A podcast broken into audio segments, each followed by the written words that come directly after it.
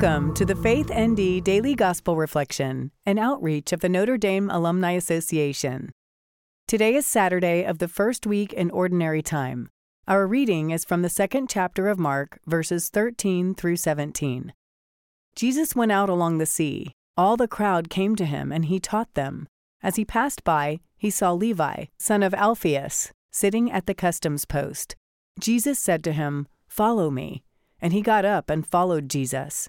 While he was at a table at his house, many tax collectors and sinners sat with Jesus and his disciples, for there were many who followed him. Some scribes who were Pharisees saw that Jesus was eating with sinners and tax collectors, and said to his disciples, Why does he eat with tax collectors and sinners? Jesus heard this and said to them, Those who are well do not need a physician, but the sick do. I did not come to call the righteous, but sinners. Today's reflection is written by Aaron Kane from the class of 2011. Just two words from Jesus are enough for Matthew to leave his whole life behind and begin anew. I imagine the warmth that must have been present in Jesus' words Follow me. In that instant, Matthew would have recognized not only that he was being called to change his ways, but also that he was loved and chosen. Jesus made him feel seen in the best and worst way, and he chose to follow. Last summer, I went on pilgrimage with the Frassati Fellowship of New York City.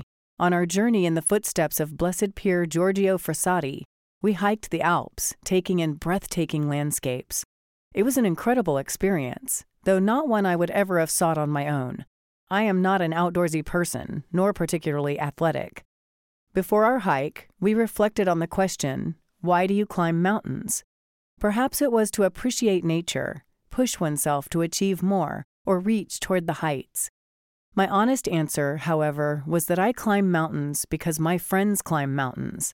If it weren't for their presence calling on me, I wouldn't have been there. Through being part of the Notre Dame community and the Frassati Fellowship, I've been blessed to have spiritual friendships that call me higher, literally and metaphorically. Yes, I was grateful to have taken in those mountaintop views, but what drew me up there were the friends who accompanied me. In their presence, I felt seen, known, and loved. Just as they led me up the mountain, they also led me closer to Christ.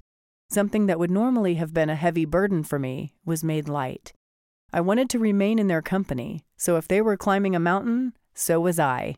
In the same way, whenever Jesus calls us, it is not without that sense of loving friendship that makes it possible for us to take the leap and dare to follow where He leads. Today's prayer is written by Reverend Matthew Kuczora, CSC. Loving God, you came to call us, we who are not perfect, and you came as the physician of our souls. Heal us, loving Lord, and inspire us to join the crowd of the imperfect who follow you to perfection and eternal life. Amen. Thank you for listening to today's reflection. We invite you to subscribe and share our content with others.